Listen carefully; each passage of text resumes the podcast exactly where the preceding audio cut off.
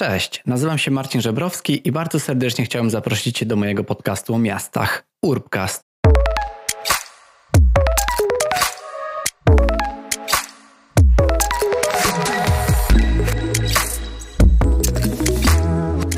Cześć i witajcie w najnowszym odcinku podcastu. I dzisiaj chciałem porozmawiać o mieście wielofunkcyjnym, czyli o tym, jak wyglądają inwestycje mixed use w Polsce i na świecie. A moim dzisiejszym gościem jest Przemysław Chimczak-Bratkowski, czyli partner, współzałożyciel, no właśnie, think tanku ThinkCo i jest też prezydentem e, fundacji PRS. I dzisiaj porozmawiamy o raporcie, który właśnie się ukazał dość niedawno, właśnie stworzony przez ThinkCo. Jest to raport e, o nazwie wielofunkcyjny, czyli jak wyglądają inwestycje mixed use w Polsce i na świecie. I o tym raporcie chciałem porozmawiać szczególnie dlatego, że bardzo dużo mówi się o tym mixed use, o tych wielofunkcyjnych miastach, o wielofunkcyjnych dzielnicach i sam też realizowałem na podobny temat e, jeden z ostatnich odcinków, jakim było Miasto 15-minutowe, które też jest nazywane właśnie taką inaczej nazwaną koncepcją właśnie miasta wielofunkcyjnego, miasta mixed use. I o tym chciałem właśnie porozmawiać, czyli zastanawiamy się, czym jest tak naprawdę to całe mixed use, no bo słyszymy o tym bardzo dużo. Jest to też pojęcie, które występuje gdzieś tam w urbanistyce od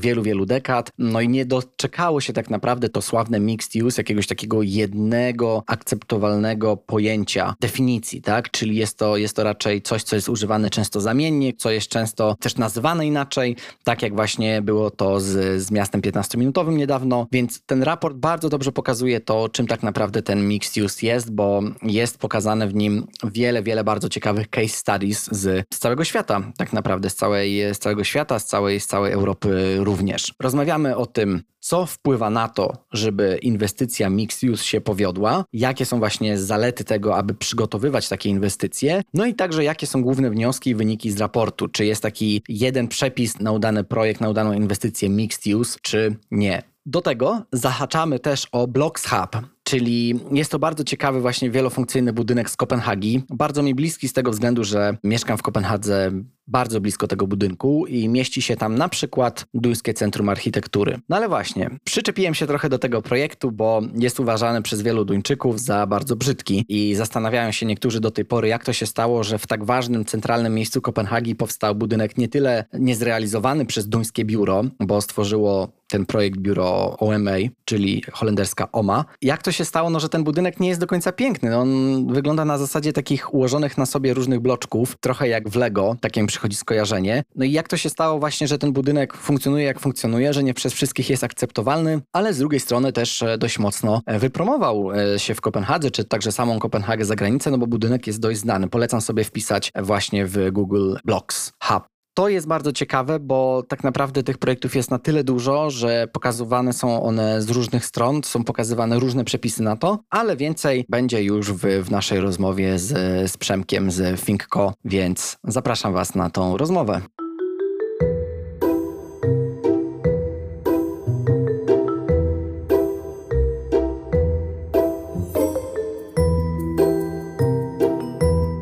Witam serdecznie w, wszystkich w, w, najnowszym odcinku Urbcastu i dzisiaj porozmawiam z Przemysławem na temat e, wielofunkcyjnych mm, projektów. Natomiast zanim przejdziemy do, mm, do tych wszystkich projektów i do raportu, który też razem stworzyliście, chciałem Cię Przemku po prostu przywitać i podziękować za to, że zgodziłeś się wystąpić w, w moim podcaście. Dzień dobry, witam Państwa bardzo serdecznie i dziękuję za zaproszenie. Przemku, zanim przejdziemy jednak do tego tematu, o którym dzisiaj będziemy rozmawiać, chciałem Cię poprosić, abyś króciutko przedstawił i też powiedział słuchaczom, słuchaczkom, czym się na co dzień zajmujesz? Przemysław Kimczak-Bratkowski, jestem e, współzałożycielem i partnerem Finco oraz prezesem Fundacji Rynku Najmu. Tym, czym się zajmujemy na co dzień, to przede wszystkim współpraca z deweloperami, funduszami inwestycyjnymi przy planowaniu większych inwestycji, przeważnie wprowadzania nowego typu inwestycji do Polski. Tutaj mówimy zarówno o wszelkich formach związanych z najmem w Polsce, czyli najem instytucjonalny, akademiki, koliwingi, jak i właśnie projektach wielofunkcyjnych, gdzie już trzeba połączyć wiele różnych funkcji w jedną większą większą całość. Tutaj staramy się przekazywać gdzieś tą wiedzę, która jest pomiędzy architekturą, urbanistyką, ekonomią, planowaniem przestrzennym, czyli łączeniem wszystkich kropek, tak żeby potem ułatwić pracę zarówno y, już wykonawcom i deweloperom, jak i architektom, którzy potem z nimi współpracują. Ja uważam właśnie, że to podejście takie multidyscyplinarne to jest coś, czego nam bardzo w Polsce potrzeba, więc cieszę się, że też do tego w taki sposób podchodzicie, że ciężko jest mówić o jakimkolwiek projektowaniu w oderwaniu od, od innych dziedzin pokrewnych, czyli nie możemy mówić o architekturze bez urbanistyki, na odwrót, a także o innych dziedzinach, o których przed chwilką wspomniałeś. No ale właśnie, skąd u Ciebie w ogóle pojawiło się to zainteresowanie architekturą, urbanistyką i także też w takim kontekście właśnie ekonomicznym, w kontekście także rynku mieszkalnictwa? No to może po kolei. Pojawiło się, ponieważ z wykształcenia jestem y, architektem i urbanistą, więc y, początkowo studia na Wydziale Architektury Politechniki Wrocławskiej, potem gdzieś jakieś doświadczenia w Mediolanie, gdzie akurat był bardzo duży nacisk kładziony właśnie na urbanistykę, potem z kolei staże właśnie, czy to w Polsce, czy w Berlinie, potem już praca konkretnie w Warszawie i z kolei Wydział Warszawski, więc gdzieś te różne po kolei wydziały architektury, różne spojrzenia z, ze strony polskiej, niemieckiej, włoskiej po kolei gdzieś zbierane, więc y, to była podstawa, która przede wszystkim dała tą wiedzę i doświadczenie z zakresu architektury urbanistyki. No potem dochodziły kolejne doświadczenia, ponieważ y, jedna z moich pierwszych prac to była albo praca w dużych skalach, czyli właśnie skale urbanistyczne, albo z kolei już praca z bardzo z użytkownikami, konsultacje społeczne i to były jeden z moich pierwszych projektów, gdzie właśnie zajmowaliśmy się konsultacjami, czy to podwórek, czy to we współpracy z różnymi fundacjami, czy to potem ze Stowarzyszeniem Odbloku w Warszawie, gdzie realizowaliśmy konsultacje planów miejscowych, więc y, do tego doszło to doświadczenie związane z pytaniem ludzi właściwie, czego nierealnie potrzebują. Czyli ta perspektywa bardzo taka już użytkownika, który mówi, czego właściwie chce, często nie rozumie do końca pewnych zależności, ale z drugiej strony bardzo dużo jest w stanie projektantowi podpowiedzieć z takiego użytkowego punktu widzenia, jak to powinno działać. Do tego doszły jeszcze doświadczenia związane czy to z ekonomią, czy szkołą głównohandlową, gdzie z kolei y, też potem miałem swoje jakieś y, epizody edukacyjne. No i nauczenie się z kolei tego, jak to działa po stronie już bardziej inwestycyjnej, po stronie deweloperskiej. No i się tam okazało, że z kolei gdzieś są jakieś elementy, których architekci kompletnie nie rozumieją, bo jak już wejdzie ta część związana z planowaniem inwestycji, no to się gdzieś okazuje, że z kolei tutaj też często architektów albo urbanistów się nie uczy o tym, co oni powinni wiedzieć albo w jaki sposób, z jakimi wyzwaniami potem mierzy się inwestor planując z kolei inwestycje. Gdzieś potem jeszcze była perspektywa miejska współpracując z miastami. No i gdzieś się okazało, że tak krok po kroku, jak się te różne perspektywy zebrały w jednym miejscu, to z mojej perspektywy brakowało czegoś, co by czasami wytłumaczyło po kolei różnym stronom, na czym to wszystko polega, jak stworzyć wartość dodatkową z architektury, w jaki sposób sprawić, że architektura będzie wnosiła coś więcej właśnie temu inwestorowi, ale przetłumaczyć mu, czemu pewne rzeczy powinny być zrobione, bo dzięki temu on osiągnie swoje założenia. Z kolei pokazania inwestorom i deweloperom, co mądrzej można zrobić po tej stronie planistycznej z perspektywy czasami użytkowników, z innej strony w trakcie konsultacji czy komunikacji, wytłumaczenie użytkownikom, co tak naprawdę wnosi ten projekt, co tak naprawdę wnoszą te założenia, czy to inwestora, czy architektów. No i tak krok po kroku yy, powstało Finko, potem jakieś kolejne projekty, czy to badawcze, czy przy kolejnych inwestycjach. W pewnym momencie też doszła do tego sama fundacja, która już tak naprawdę idzie krok dalej, czyli zaczyna tłumaczyć już bardzo szczegółowe rzeczy związane z rynkiem najmu i całym wielkim sektorem, który dzisiaj powstaje, profesjonalizującym na dużą skalę rynek najmu, więc gdzieś co pół roku, co rok dokładamy kolejne elementy układanki. Czyli był rok 2014 i stwierdziłeś, czy stwierdziliście razem z zespołem, że są pewne niedobory, tak? Zarówno w edukacji, jak i w tym, jak podchodzi się do projektowania takich inwestycji. No tutaj, zanim zaczęliśmy też nagrywać naszą rozmowę, rozmawialiśmy trochę o takim stanie też też polskiej urbanistyki, czego w niej tak naprawdę brakuje, bo moim zdaniem brakuje w niej niestety wiele. Natomiast e, zawsze staram się widzieć tą pozytywną stronę, dlatego też od tych niedoborów wychodząc chciałbym też przejść do takich pozytywnych aspektów, czyli wy po prostu chcieliście w pewnym sensie też wzbogacić wiedzę nie tylko architektów, którym e, być może ta wiedza z zakresu właśnie już takiego dialogu z deweloperem gdzieś tam, gdzieś tam tej wiedzy po prostu brakowało, ale też e, staraliście się, przynajmniej ja to tak odbieram, stworzyć taki most też pomiędzy właśnie deweloperami czy innymi podmiotami, więc jakbyś też mógł swoimi słowami opowiedzieć, jak właśnie, jak zaczynaliście, tak? Czyli kiedy Finko powstało, czy to był wasz właśnie główny cel, czy ten cel też się zmieniał z biegiem czasu? Bardzo dobre pytanie. Zdecydowanie zdecydowanie ten cel mocno ewoluował. I o ile pierwsze podejścia w ogóle, to jeszcze nawet nie było Finko, to był pierwsza nasza inicjatywa, którą założyłem razem z Tomkiem Bojęciem, czyli Blog Blog. To był jeszcze blog studencki, na którym pisaliśmy właśnie, gdzieś łączyliśmy perspektywę człowieka, miasta, architektury. Pisaliśmy, pamiętam, były wtedy teksty o architektach hiszpańskich, o urbanistyce, o partycypacji. Chcieliśmy po prostu pisać. Chcieliśmy pisać to, co nam w duszy grało. To był też moment, kiedy współpracowaliśmy z kilkoma wiodącymi magazynami architektonicznymi architektonicznymi i niejednokrotnie się wtedy nauczyliśmy, że nie zawsze można pisać o tym, o czym się chce albo w jaki sposób się chce. No uznaliśmy, dobrze, no to, to piszmy sami, czyli dokładnie tak jak ty nagrywasz e, swój podcast i możesz wybrać rozmówców i zdecydować o czym rozmawiasz, no to my z kolei po tej stronie pisarskiej to robiliśmy. Potem zaczęły te różne doświadczenia, które gdzieś pokazywały nam różne perspektywy, czy to właśnie z perspektywy biura architektonicznego, Urzędu Miasta, bo mój wspólnik Tomasz Bojęć z kolei pracował w Urzędzie Miasta, potem jako PR-owiec, w Gazecie Wyborczej, więc jakby gdzieś różne te doświadczenia się zaczęły nakładać. No i w pewnym momencie też zrozumieliśmy, że Wydziały Architektury i generalnie cały sposób edukacji architektonicznej w Polsce jest przynajmniej z mojej perspektywy, często bardzo odrealnione od tego, co potem można zrobić. Jakby to są, to jest coś, co ja bardzo bym chciał robić yy,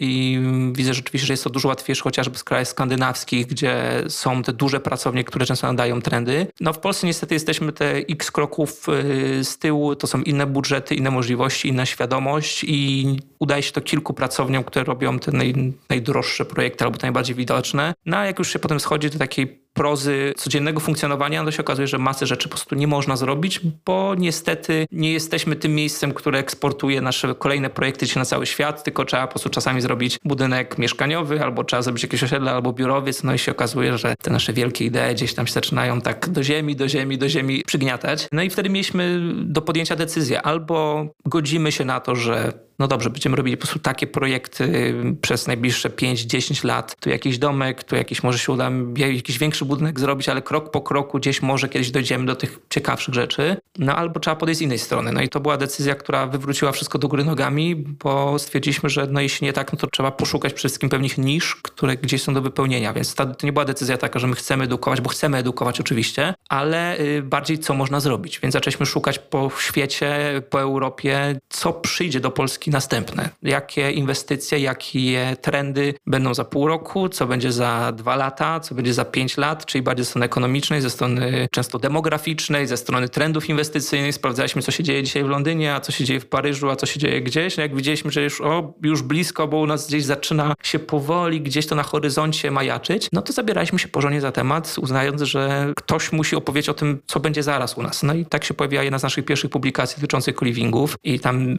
analizowaliśmy wspólnie tak naprawdę, co się może zadziać w kontekście właśnie współdzielenia mieszkań, w jaki sposób może w ogóle cały rynek mieszkaniowy się zmienić na fali tego trendu. No i się okazało że minęło pół roku, no i kolibingi weszły do Polski. No i, i gdzieś tak zaczęła się wtedy nasza współpraca, czy to z architektami, czy to z deweloperami, czy z inwestorami, bo nagle się okazało, że właśnie mała firma, która jeszcze wiele nie zrobiła, ale gdzieś zrozumiała te trendy i te zależności, które przychodzą i połączyła różne kropki, była w stanie zacząć pracować z naprawdę dużymi markami, ponieważ oni potrzebowali w tym momencie takiego doradztwa. No i po kolivingach przyszła temat prywatnych akademików, potem bardzo, bardzo duży i do dzisiaj właściwie największy temat związany z najmem instytucjonalnym i z rynkiem PRS-ów. Obecnie tematy mixed use'owe, niedługo jeszcze coraz mocniej wchodzące tematy związane ze zrównoważonym rozwojem i zielonym budownictwem. Więc tak krok po kroku y, postawiliśmy cały Research Lab, który miał na celu identyfikowanie tego, co będzie zaraz, ale nie myślenie w naszej perspektywie 10 lat do przodu jako to, co się w Polsce pojawi za 10 lat, będzie można zrobić, ale co będzie można zrobić za rok, za dwa. I dzięki temu wprowadzanie tych rzeczy i pomaganie tak naprawdę łączenie tych kropek na co dzień. Czyli można nazwać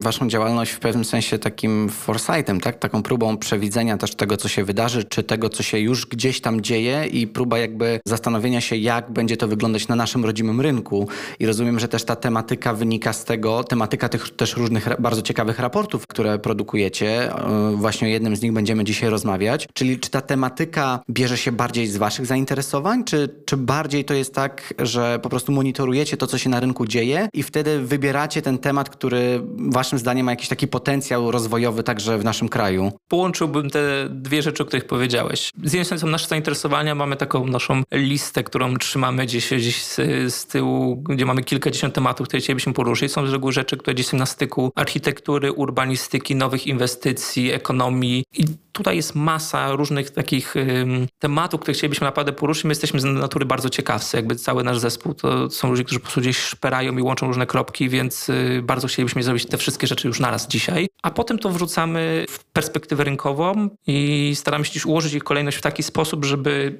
pisać o tych rzeczach, które są naprawdę dzisiaj potrzebne i nie są dzisiaj ciekawostkami, które przeczyta kilka osób i stwierdzi, o, no może kiedyś będzie, może się zrobi, więc to są te rzeczy, które ja z przyjemnością czytam, z ciekawości, co się będzie kiedyś działo, ale my tak samo czytamy badania, my tak samo czytamy foresighty, my tak samo rozmawiamy z ludźmi, którzy gdzieś są w tej perspektywie 20-letniej, a my tą perspektywę 20-10-letnią staramy się przełożyć na perspektywę 3-letnią, 5-letnią, czyli jesteśmy pomiędzy i tworzymy raporty, które mają pomóc osobom, które dzisiaj planują te inwestycje i jeśli te budynki powstaną dzisiaj zaczynając je planować gdzieś za 3-4 lata, niektóre jak bardzo szybko pójdzie za 2 lata, to my właśnie staramy się myśleć tą perspektywą gdzieś 3-4-letnią, czyli dzisiaj dostarczyć wiedzę, której brakuje, po to, żeby mogły powstać nowe inwestycje, które już ktoś dzisiaj rozważa w biurach, ale jeszcze nie ma wzorców, nie może jeszcze pójść ich zobaczyć, bo ich realnie w Polsce nie ma.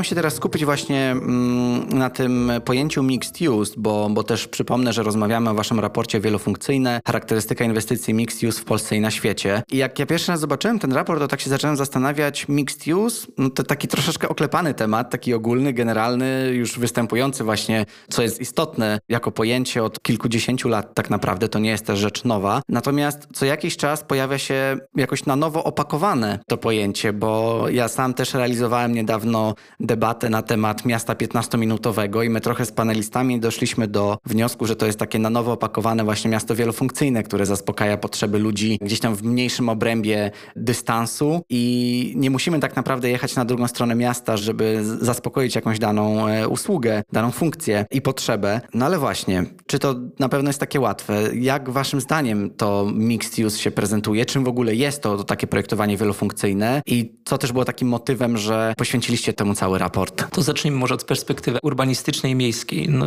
miasto jest generalnie mixed więc jakby idea miasta jest taka, że ma zaspokajać te różne funkcje na małym obszarze. Potem już nam wchodzą różne trendy urbanistyczne, które na początku to wszystko łączyły, potem zaczęły to rozdzielać znowu, potem znowu zaczęły to łączyć w ramach nowej urbanistyki. Więc jakby mamy taką ciągłą sinusoidę rozdzielania tych funkcji, łączenia ich z powrotem, więc rzeczywiście miasto 15-minutowe, no to jest nic innego jak nasza jednostka sąsiedzka, więc jakby to, co się w Polsce działo już, ile teraz będzie 70 70 lat temu, 60 lat temu i wszystkie te tak naprawdę świetne koncepcje naszych rodzimych urbanistów, to jest dokładnie to samo. To jest opakowane w inny sposób, sprzedane w inny sposób, ale idea i treść jest taka sama, więc y, dobrze skomponowane miasto dostarcza tych wszystkich funkcji na małym obszarze, właśnie na obszarze naszego osiedla, gdzie możemy pójść na piechotę, załatwić wszystkie najważniejsze rzeczy, warzywniaku kupić produkty, potem załatwić jakieś podstawowe usługi, pójść do lekarza, odprowadzić dzieci do przedszkola, pojechać najlepiej do pracy. Super działa. Jeśli przejdziemy już do samych inwestycji mixed use, no to to, co my próbowaliśmy zrozumieć, to tak naprawdę czym jest inwestycja Mixus. Czyli jeśli mamy pojedynczego dewelopera albo inwestora, bądź grupę inwestorów, którzy często współpracują razem z miastem, to jak to rozumieć? To przede wszystkim, co było dla nas kluczowe, to fakt, że są to już inwestycje, które są realizowane często jednorazowo bądź etapowane, ale które mają wzbogacić jakiś fragment miasta, często znaczący fragment miasta, o wiele funkcji adresowanych do różnych użytkowników. Czemu to zrobiliśmy? Ponieważ zobaczyliśmy, że w Polsce dzisiaj zaczyna się ten moment, kiedy czasami z chęci zrobienia czegoś ciekawszego, a czasami troszkę z musu zaczyna powstawać więcej i więcej takich inwestycji. My przez ostatnie 20 lat budowaliśmy albo mieszkania, albo osiedla mieszkaniowe, albo biurowce, albo parki biurowe, albo galerie handlowe, ale jakby była zawsze jedna funkcja. Gdzieś czasami się trafiały takie przypadki, tutaj mamy pojedyncze inwestycje, czyli nie wiem, mamy Sky Tower we Wrocławiu, czy mamy przykład jakiejś galerii handlowej, gdzie są też funkcje biurowe, czasami mieszkaniowe się dokładały, ale to były takie rodzynki, tak y, powstały w jednym roku, potem trzy lata później coś innego, potem dwa lata później coś kolejnego i nagle zobaczyliśmy, że od tego 2016 roku mamy plus 3, plus 7, plus 10, plus 15 takich inwestycji i ten trend zaczął wręcz geometrycznie rosnąć. No więc uznaliśmy, dobrze, to jest ten moment, kiedy zaczyna w polskich miastach brakować gruntów w centralnych lokalizacjach. Tereny stają się bardzo, bardzo wrażliwe inwestycyjnie, stają się bardzo drogie też i inwestorzy i deweloperzy muszą myśleć już bardziej promiejsko, muszą myśleć w taki sposób, jak stworzyć tą wartość dodaną, ponieważ dzisiaj jak postawią w centrum miasta kolejny biurowiec albo kolejny, mamy tutaj budynek mieszkaniowy, czasami to zadziała, a czasami trzeba dać coś ekstra. Czasami trzeba stworzyć tą wartość dodaną, która sprawi, że ludzie tu mieszkają, tu pracują, tam idą na zakupy i to wszystko jest w ramach jednego założenia, szczególnie jeśli mamy takie przykłady, jak teraz się dzieje, czy to w Warszawie, Wrocławiu, Krakowie, właściwie w każdym większym mieście, czyli rewitalizacji wielkich terenów, które jeszcze 20 lat temu były kompletnie nieopłacalne, bądź tereny jeszcze jakoś funkcjonowały, a dzisiaj nagle mamy gigantyczny teren poprzemysłowy w centrum miasta, który trzeba, z którym trzeba coś zrobić. No i nie ma sensu tam dawać samych biur albo samych mieszkań. Często nie można tam dawać też samych mieszkań. No i ci inwestorzy zaczynają się głowić, co tam zrobić, jak mądrze stworzyć synergię tych funkcji, tak żeby no to był sukces przede wszystkim, więc tutaj y, zaczynają oni sięgać po przykłady zagraniczne, zaczynają sięgać często po zagraniczne biura, albo nasze lokalne biura zaczynają też tutaj coraz więcej doświadczenia wnosić, w jaki sposób mądrze takie inwestycje planować. No i zaczyna się z mojej perspektywy ten moment, kiedy mixusy będą u nas już nie tylko ciekawostką, ale będą pewną normą, ponieważ to już jest ten moment nasycenia rynku, kiedy to się staje konieczność. Bardzo mnie zainteresowało, jak wspomniałeś też o tych terenach poprzemysłowych w centrach miast, bo, bo też jakiś czas temu napisałem swój pierwszy w karierze artykuł naukowy na ten temat, na temat tymczasowego zagospodarowania takich przestrzeni. I ciekawe też dla mnie jest to, że monitorując pewne miasta, czyli na przykład Kopenhagę, Amsterdam, Łódź, Lizbonę czy Kraków, e, zauważyliśmy razem z współautorami, że tam tych funkcji pojawia się bardzo dużo, że pojawiają się właśnie funkcje, takie usługi typu właśnie jedzenie, typu gastronomia, ale także jakieś różne rozrywkowe, muzyczne eventy i dużo, dużo więcej tak naprawdę. Ja wspomniałem tylko o kilku i zacząłem się zastanawiać, czy tak samo jest w takich inwestycjach już bardziej trwałych, czyli mówimy na przykład o inwestycji w postaci jakiegoś osiedla, czy w postaci jakiegoś danego budynku. Czyli jeśli zakładamy, że będzie to osiedle zrealizowane w takiej formie mixed use, czyli że na przykład na parterze będzie zrealizowana jakaś usługa, na przykład jakaś gastronomia, czy jakieś inne usługi typu na przykład fryzjer i tak dalej, i tak dalej. Kilka pięter będzie przeznaczonych dla osiedla mieszkaniowego mam tutaj na myśli, a na przykład e, jeszcze wyższe piętra będą przeznaczone pod biura, to zastanawiam się, czy z mixed use da się przesadzić, czy da się zaprojektować w danej inwestycji tak wiele różnych funkcji, że to miejsce w pewnym sensie traci jakąś taką swoją tożsamość? Czyli może, żebyś mnie też dobrze zrozumiał, czy da się w pewnym sensie przesadzić z mixed use i, i zrobić tych różnych funkcji za dużo, żeby, że jakby cel zaczyna się troszeczkę rozmijać, o może tak? No zdecydowanie da się przedobrzyć. E, my też opracowując raport próbowaliśmy zrozumieć dobre praktyki z już istniejących inwestycji mixed use'owych i też te złe praktyki, coś co nie wyszło. To co na pewno widzimy to fakt, że czasami za dużo to też przesada, bo można zaprojektować e, świetny budynek, gdzie mamy mieszkania czy apartamenty, na dole wielką część usługową, ale nagle z tych kawiarni, no chcemy, żeby kawiarnie żyły, żeby bary żyły, żeby dyskoteki żyły. No i jeśli nagle się okazuje, że ludzie tam imprezują, bawią się, a mamy jeszcze jakieś ogródki na zewnątrz, a u, u góry ktoś mieszka, no to się zaczyna problem z codziennym funkcjonowaniem, no bo nie chcemy mieć imprezowni pod domem. Ja sam mam znajomych, którzy mają, mieszkają nad klubem w Warszawie i po prostu mówią, że pomimo tego, że oni są na czwartym piętrze, a klub jest w piwnicy, no to u nich ściany drżą, no bo to jest akurat klub techno, świetnie działa, ale budynek cały rezonuje. Więc nagle się okazuje, że to nie jest najlepsza, najlepszy sposób. Dochodzą zapachy często, bo jeśli mamy kuchnię, no to z tyłu nagle mamy wszelkie zapachy, gotowanie, dostawy, śmieci, wszystko. No i część z tych mieszkańców nagle stwierdza, że albo nie chce tych restauracji, knajp i zaczyna się dyskusja już yy, spółdzielni wtedy, w jaki sposób wyrzucić pewne usługi, albo z kolei ci mieszkańcy się wyprowadzają i się robi problem. Może pewnie się okazać, że na przykład ktoś nie chce tych lokali wynająć, albo ktoś nie chce tych mieszkań wynająć, bo tych mieszkań kupić, więc yy, też trzeba uważać na miks funkcji i na przykład tutaj bardzo dobrze z usługami współdziałają e, biurowce, gdzie mamy pracę za dnia, wieczorem nikt w tych budynkach nie jest, więc można z kolei wtedy wykorzystać tą część biurową, ale z kolei dobrze, żeby obok były jakieś mieszkania, no bo jeśli mieszkań nie będzie, no to nikt nie będzie miał z tych usług, nie będzie komu z tych usług skorzystać, więc czasami to jest kwestia mieszania horyzontalnego funkcji, czasami mieszania wertykalnego, więc jeśli czasami podzielimy mądrze budynki i powiedzmy część usługową gdzieś schowamy troszkę bardziej albo kawałek odsuniemy, żeby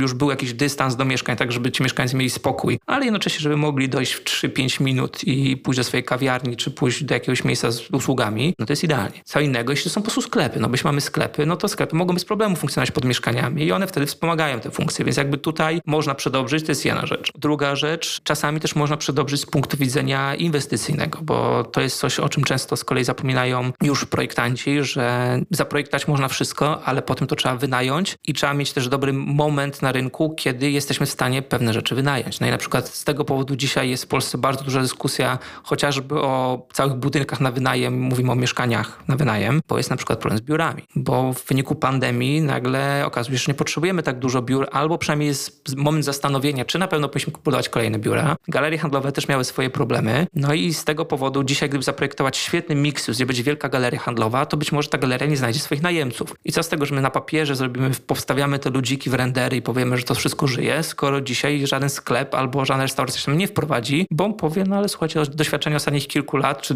dwóch lat pandemii pokazują nam, że to się nam może nie opłacać, więc my dzisiaj nie zapłacimy za to. No więc tutaj z kolei dochodzi ta perspektywa osób, które wiedzą, co się wynajmie, za ile to się wynajmie, w jaki sposób łączyć gdzieś te funkcje, tak żeby one działały nie tylko na renderze i na papierze, mówiąc, o będzie super mixed use, tylko żeby realnie użytkownicy zobaczyli w tym wartość, że jeśli mamy budynek biurowy, to żeby najemcy biurowca przyszli i powiedzieli, świetnie, my wynajmiemy tam biura, bo poniżej są lokale usługowe, będziemy mogli i załatwić jakieś rzeczy i pójść do knajpy i zjeść lunch. Tak samo mieszkańcy powiedzą, kupimy te mieszkania, bo obok jest coś innego, a z kolei właściwie operatorzy, czy, czy to gastronomii, czy restauratorzy będą chcieli stworzyć te restauracje w danym miejscu, przecież nikogo tam nie zmusi. Więc y, można przedobrzyć, no i trzeba też bardzo dobrze rozumieć, że miksuzy wymagają ciągłego takiego animowania i reagowania na to, jak dana przestrzeń działa, więc nie można założyć, że my tutaj sobie wpiszemy, że tu mamy restaurację i ta restauracja zawsze tam będzie.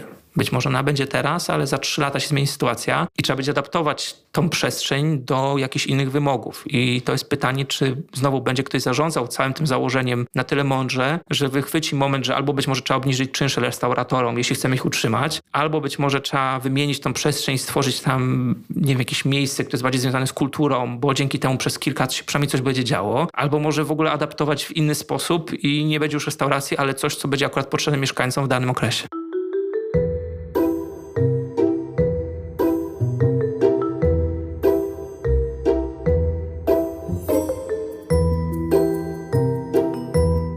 Mamy w pewnym sensie takie oczekiwania kontra rzeczywistość, bo, no bo też mówiłeś o tym, e, co krytykuje pewnie nie tylko ja, ale też wiele osób w środowisku, czyli tak zwane wstawianie ludzików w rendery, czyli że w założeniu myślimy sobie, ok, to będzie wspaniała galeria handlowa i ludzie tam po prostu z uśmiechem na twarzy będą codziennie robić zakupy, a potem jest trochę inaczej i e, tutaj, mm, żeby też trochę mm, bardziej namacalnie porozmawiać o jakichś przykładach, bo, bo wy też mieliście bardzo dużo ciekawych case studies w, w swoim raporcie. Przechodząc właśnie już do tego raportu powoli. Mi się też podobało, że podzieliliście te wszystkie projekty na, na zasadzie też różnych typologii i różnych rodzajów, czyli na przykład ze względu na lokalizację, że mamy te projekty śródmiejskie, mamy takie miejskie, a także podmiejskie, a także skala inwestycji, czyli małe, średnie i duże, no ale także mamy różne funkcje, czyli mamy funkcję taką podstawową, czyli coś, co jest tak naprawdę rzeczą przynoszącą zysk dla danej inwestycji. Mamy też funkcje dominujące, funkcje uzupełniające i różne atraktory. I być może też przechodząc powoli do tych case studies, jakbyśmy mogli też trochę porozmawiać o tym, jak te różne typologie, ten cały podział wpływa na to, jak te projekty w ogóle funkcjonują w, w przestrzeni miejskiej, no bo też podejrzewam, że zwracaliście na to uwagę. Nie wiem, czy dobrze zrozumiałem pytanie, ale postaram się w jakiś sposób może rozwinąć. Wydaje mi się, że to bardzo wszystko zależy przede wszystkim z jakiej perspektywy patrzymy i kto stoi za realizacją inwestycji, bo tutaj też y, to, co próbowaliśmy zrozumieć, to skąd wychodzi inicjatywa stworzenia takich projektów i to, co widzieliśmy bardzo mocno, to, że dzisiaj przeważnie jest to inicjatywa prywatna, przynajmniej jeśli mówimy o perspektywie polskiej. To, co jest bardzo ciekawe, to szczególnie jak będziemy przeanalizowali resztę przykładów europejskich bądź amerykańskich, tam z kolei mamy dużo inicjatyw prywatnych inwestorów, ale które są realizowane we współpracy z samorządami, bądź nawet inicjatyw samorządów, które dopiero zapraszają do współpracy inwestorów. Więc to jest coś, co jeszcze nas czeka. Jeszcze u nas mało jest inwestycji, gdzie to miasto wychodzi z inicjatywą. No Wrocław zrobił nowe żerniki w ten sposób i to jest jeden z lepszy, lepszych przykładów, który pokazuje, że to miasto może zainicjować powiedzieć, dobrze, zapraszam, chodźcie, to jest nasz pomysł, ale wy możecie go zrealizować. Więc u nas jeszcze jest mało takich projektów, więc w zależności od tego, kto wychodzi z inicjatywą, no to też jest w stanie w jakiś sposób nadać ton temu, w jakim kierunku to pójdzie. U nas w większości są to inwestycje realizowane komercyjnie i też, co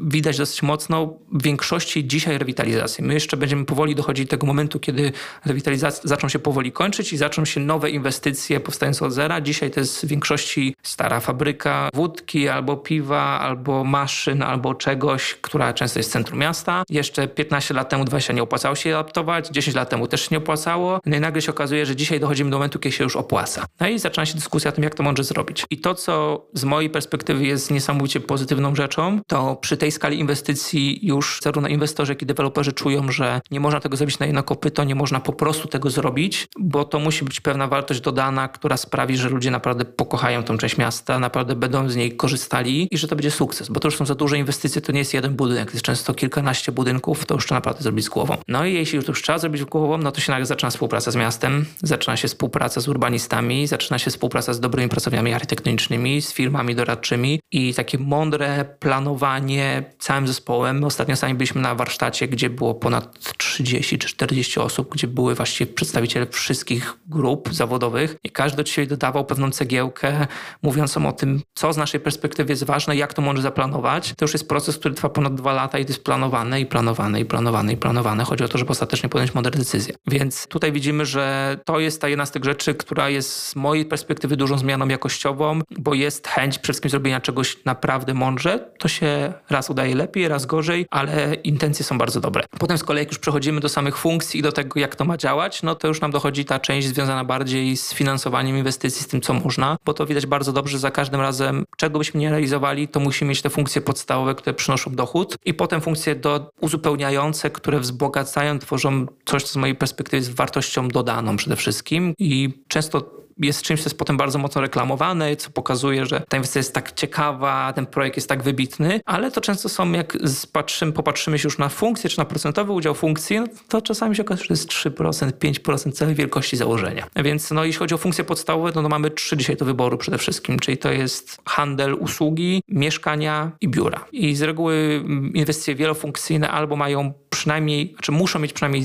dwie z tych, żeby mówić o projekcie Mixed Use. Czasami mają trzy z tych funkcji, no i jeśli chodzi już o proporcje, udziału ich, no to się bardzo między sobą różnią. Czasami mamy funkcję definitywnie biurową, ale wzbogaconą zarówno o mieszkanie, jak i usługi. Czasami jest usługowa, wzbogacona o coś, czasami jest pół na pół. To już można potem sobie mieszać. No i dochodzą funkcje dodatkowe. I to, co jest też bardzo ważne, no to, to już co widzimy, że bardzo często właśnie y, te funkcje podstawowe są wspomagane przez kulturę. Coś, czego jeszcze przez lata nie było, coś bardzo często widać, szczególnie w krajach skandynawskich, to jest też do nas wchodzi. Dochodzą tam jakieś części powiedzmy związane z teatrem. Ostatnio Metropolis stworzyło pierwszy prywatny teatr od chyba 20 czy 30 lat w Łodzi w ramach inwestycji prywatnej. Często kina albo jakieś kina butikowe, dochodzą miejsca do oglądania znowu kina latem albo jakieś ogródki, bardzo duża część gastronomiczna, często dochodzi jeszcze funkcja sportowa, czy gdzieś jakieś boiska, czyli staramy się stworzyć coś, co sprawi, że tam się po prostu będzie dobrze żyło. I z mojej perspektywy to jest ten moment, kiedy naprawdę zaczyna się zmiana jakościowa, ponieważ to już nie są grodzone osiedla, gdzie jeszcze najpierw wsadzić płot, bo wtedy się to lepiej sprzeda. Szczęśliwie to już się dzisiaj powoli kończy, ale one są celowo otwierane jak najbardziej na mieszkańców. Tam celowo jest organizowana masa wydarzeń, które mają ściągnąć ludzi, bo dzięki temu jest większa szansa, że po prostu cały ten projekt będzie sukcesem, więc zyskują wszyscy. Miasto, mieszkańcy, inwestorzy, architekci, deweloperzy, wszyscy. Wydaje mi się, że poszliśmy w dobrym kierunku. Mi też chodziło o to z moim pytaniem, że dzieląc to na takie różne tak naprawdę rodzaje inwestycji, możemy pokazać, że inwestycja inwestycji nierówna. Mimo, że obie są zrealizowane w takim duchu właśnie mixed use, to tak naprawdę wpływa na to tak wiele czynników, od właśnie funkcji poprzez to, gdzie są zlokalizowane w mieście, jeśli chodzi o to, czy jest to ścisłe centrum, czy gdzieś dalej, poprzez wielkość, tak? Czyli mamy, mamy też tą różną skalę i właśnie chciałem tutaj też pokazać, podkreślić to, jak ważne jest to, że, że te projekty będą po prostu różne, tak? Już nie wspominając nawet o tym, tak jak właśnie mówiłeś, że będą to zupełnie różne funkcje towarzyszące w danych projektach. Podsumowując trochę to, co się w raporcie pojawiło, też wybacz mi, jeśli to moje pytanie będzie bardzo ogólne, ale chciałem się zapytać o takie główne wnioski. Czy jest coś, co może być takim głównym przesłaniem tego raportu, raportu, a także czy pojawiło się coś, co Was w jakimś stopniu zaskoczyło podczas tej właśnie analizy, podczas analizowania no, wielu różnych case studies do, do raportu? Więc y, gdzieś może krok po kroku, co nas zaskoczyło, czego się nauczyliśmy. Na pewno zaskoczyło nas to, że nie ma jednego przepisu na Mixtius. Bardzo na to liczyliśmy, że znajdziemy ten święty graal, że będzie, będzie przepis, wrzuć tyle usług, tyle mieszkań, tyle biur, będzie świetny Mixtius. To nie istnieje przynajmniej ze stu przykładów, które przeanalizowaliśmy, to nam pokazało, że można mówić o pewnych dominujących trendach, można mówić o pewnych patternach, e, o pewnych rzeczach, które lepiej zrobić albo na które trzeba uważać, ale nie da się powiedzieć tak i zadziała. Co jest świetną odpowiedzią właściwie dla wszystkich, którzy gdzieś przy tym pracują, bo to pokazuje, że przy każdej takiej projekcie będziemy potrzebowali dobrych urbanistów, będziemy potrzebowali dobrych architektów, będziemy potrzebowali dobrych doradców, ponieważ tu zawsze jest bardzo długotrwały proces, który sporo zmienia. Druga rzecz, która mnie osobiście bardzo dużo nauczyła, to fakt, że bardzo, bardzo dużo projektów wielofunkcyjnych powstaje w formule partnerstwa publiczno-prywatnego i to jest rzecz, której w Polsce może powiedzieć, że nie ma, to za dużo powiedziane, bo takie przykłady już się pojawiają. Mamy przykłady gdańskie, łódzkie, wrocławskie, ale są dzisiaj takie rodzynki i one wynikają przeważnie z tego, że przez lata mieliśmy bardzo, bardzo duże fundusze europejskie, które umożliwiały realizowanie wielkich inwestycji i dzisiaj te fundusze się kończą i miasta będą musiały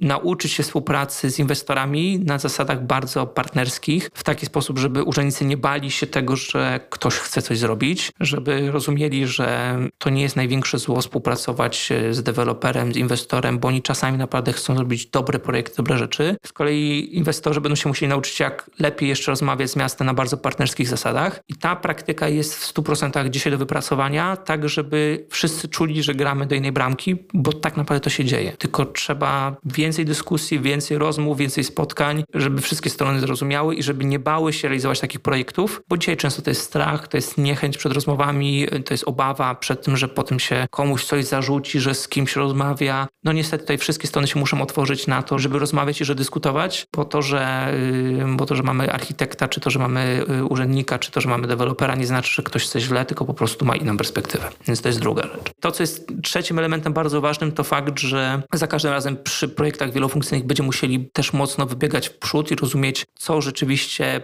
przyniesie kolejne 5, kolejne 10 lat, czyli co się będzie działo z użytkownikami, jak będzie wyglądała ekonomia albo jakie są trendy ekonomiczne, jak będzie wyglądała demografia, jak zmienią się trendy technologiczne. Musimy rozumieć, co będzie zaraz, bo jeśli źle to zaplanujemy, no to się nagle okaże, że projekt, który kończymy realizować, jest już dawno przestarzały. Dzisiaj się już rozmawia o tym, w jaki sposób projektować lądowiska dla dronów na dachach, ponieważ jeszcze u nas to jest coś, co tak się popatrzymy, o ciekawe, ale Nowy Jork już wprowadza regulacje, które mają mówić o tym, że wszystkie budynki od jakiejś wielkości muszą mieć lądowiska dla dronów. Bo oni wiedzą, że lada chwila po prostu te drony będą masę rzeczy rozłożyły, więc jeśli planujemy inwestycje w kontekście 10-15 lat, no to będzie prawdopodobnie norma. Kwestie ładowania elektrycznego, kwestie autonomicznego transportu, kwestie tego, w jaki sposób na przykład projektować całe osiedla dla osób starszych, bo my dzisiaj jesteśmy jeszcze dosyć młodym społeczeństwem, za 15 lat byliśmy bardzo, bardzo starym społeczeństwem. I takie podstawy, które dzisiaj nam się wydają, no, że powinniśmy, mówimy na Wydziale Architektury, no, że to się powinno tak projektować i tak, żeby młodym i starym było dobrze, no to teraz to jest bardziej, że powinno się, a za 10 lat to będzie absolutny obowiązek. I być może budynki albo osiedla, które nie będą tego miały, to będą w jakiś sposób niedopuszczane do pewnych standardów albo będą traktowane jako substandard, bo po prostu będziemy społeczeństwem emerytów. No więc to by też się przydało wziąć pod uwagę. Będą kwestie związane już z tak naprawdę myśleniem o tym, w jaki sposób z czasem, czy to finansować, czy to adaptować te projekty, żeby one po dłuższym okresie również dostosowały się do potrzeb użytkowników, bo to, co jest dzisiaj działa i co dzisiaj uważam, że jest najlepszym rozwiązaniem, być może za 10 lat no, już będzie mocno przestarzałe. I to, co dzisiaj bardzo dobrze widać, chociażby w krajach skandynawskich, że część konstrukcji jest tak przemyślana, żeby można było ją z czasem rozebrać, albo że można było ją szybko zaadaptować, bo my po prostu nie wiemy dzisiaj, co się będzie działo za 10 lat, a często są tak wrażliwe tereny, że gdzieś to trzeba mieć z tyłu głowy. To może nie musi być cała wielka inwestycja, ale jakieś rodzaje przestrzeni, które mogą być łatwo adaptowalne i dzisiaj spełniają funkcję kulturalną, ale za x lat będą spełniały funkcję czy to gastronomiczną, czy tam będzie nagle jakieś muzeum, czy będziemy tam robili, nie wiem, szpital, albo jest kończny szpital. Więc część takich rzeczy trzeba dzisiaj już brać pod uwagę i gdzieś do takiej bieżączki, która jest ważna z perspektywy tego, co dzisiaj, jutro, pojutrze, dorzucać tą perspektywę bardziej długoterminową.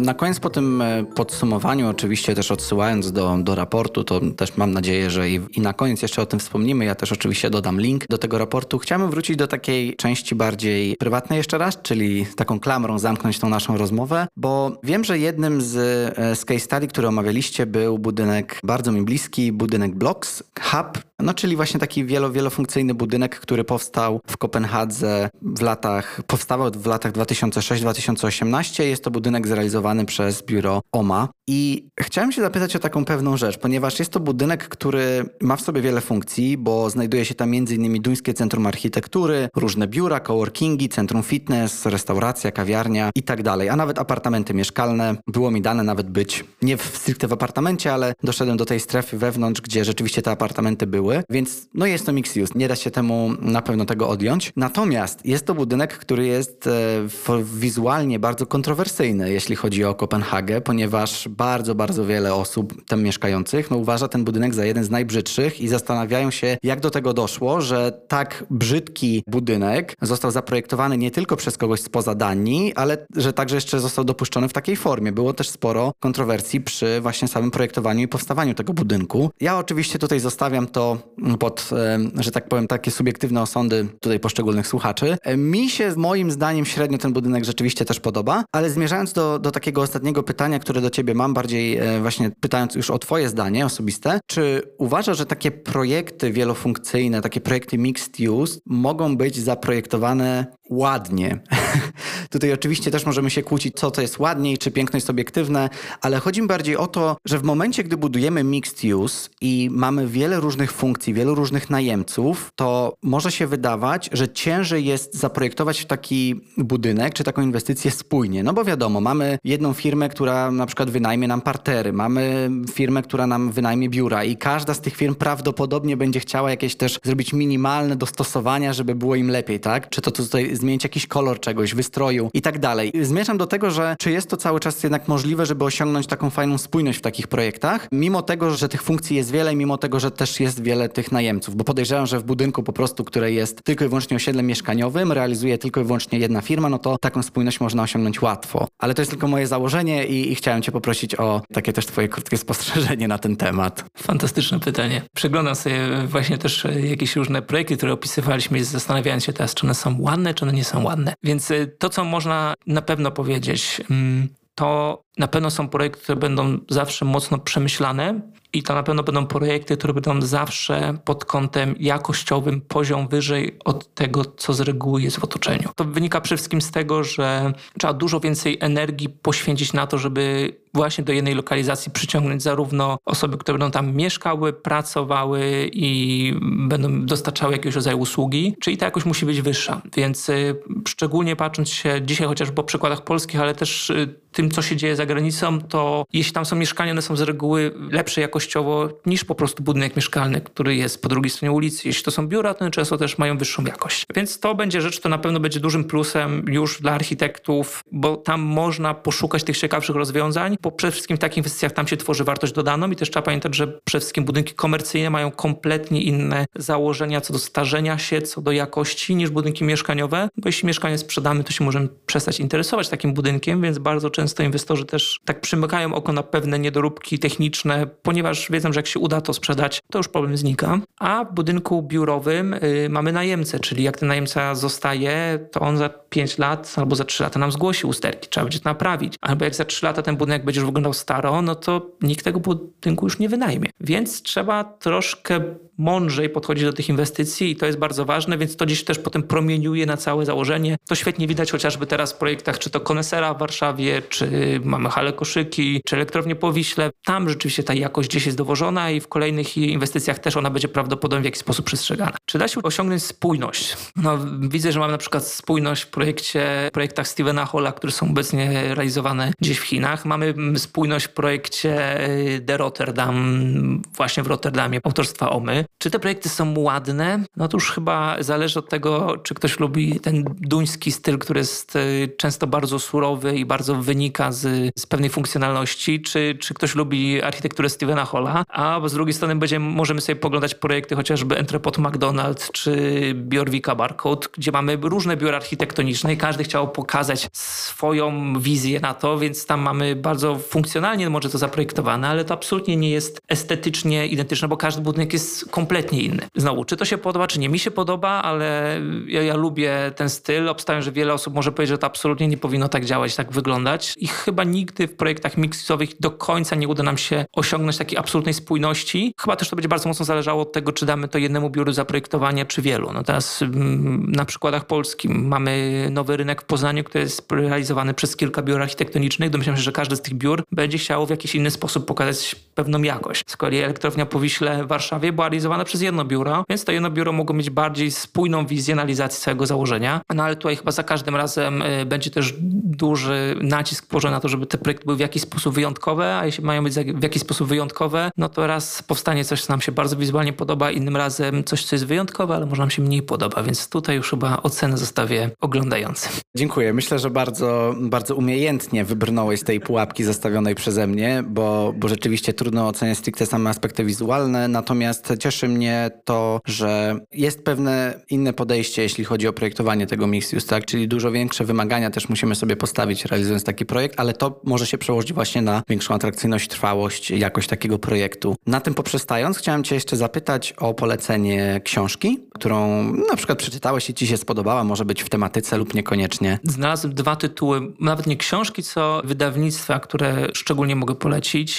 Z perspektywy badawczej, researcherskiej, gdzieś połączeń z architekturą i urbanistyką, to przede wszystkim wydawnictwa A plus T i świetne publikacje dotyczące czy to mieszkalnictwa, czy właśnie mixed use'ów. Wydaje mi się, że większość osób gdzieś kojarzy albo z jakąś się przynajmniej zetknęła. Dla mnie to jest absolutnie też wzór pokazujący, w jaki sposób można analizować architekturę. Z perspektywy polskiej właściwie wszystko, co jest wydawane przez e, autoportret, świetne spojrzenie z różnych perspektyw na to, co się dzieje, zarówno tej urbanistycznej, miejskiej, społecznej, ekonomicznej, socjologicznej. Dla mnie absolutny must read, jeśli chodzi o kwestię zrozumienia szerzej pewnych zjawisk, a nie zamykania się w swoim pudełku i myślenia takimi silosami, tylko gdzieś otwarcie się szerzej na to, co się dzieje. Polecam wszystkim ostatnio świetne wydanie dotyczące mieszkalnictwa w Polsce.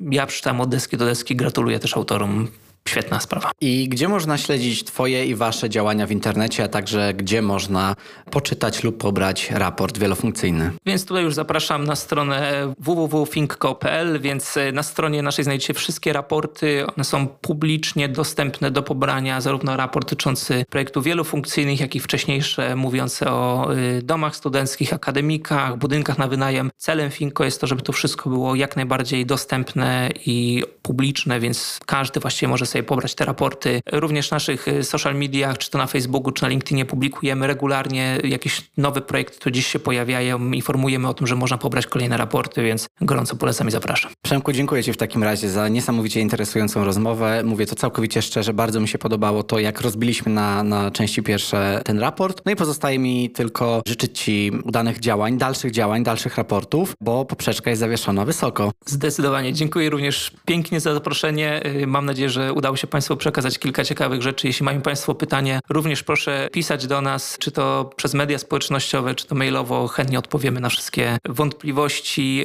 y, być może kolejne wyzwania i ciekawe pytania, więc jeszcze raz dziękuję. No i co, do usłyszenia. Do usłyszenia.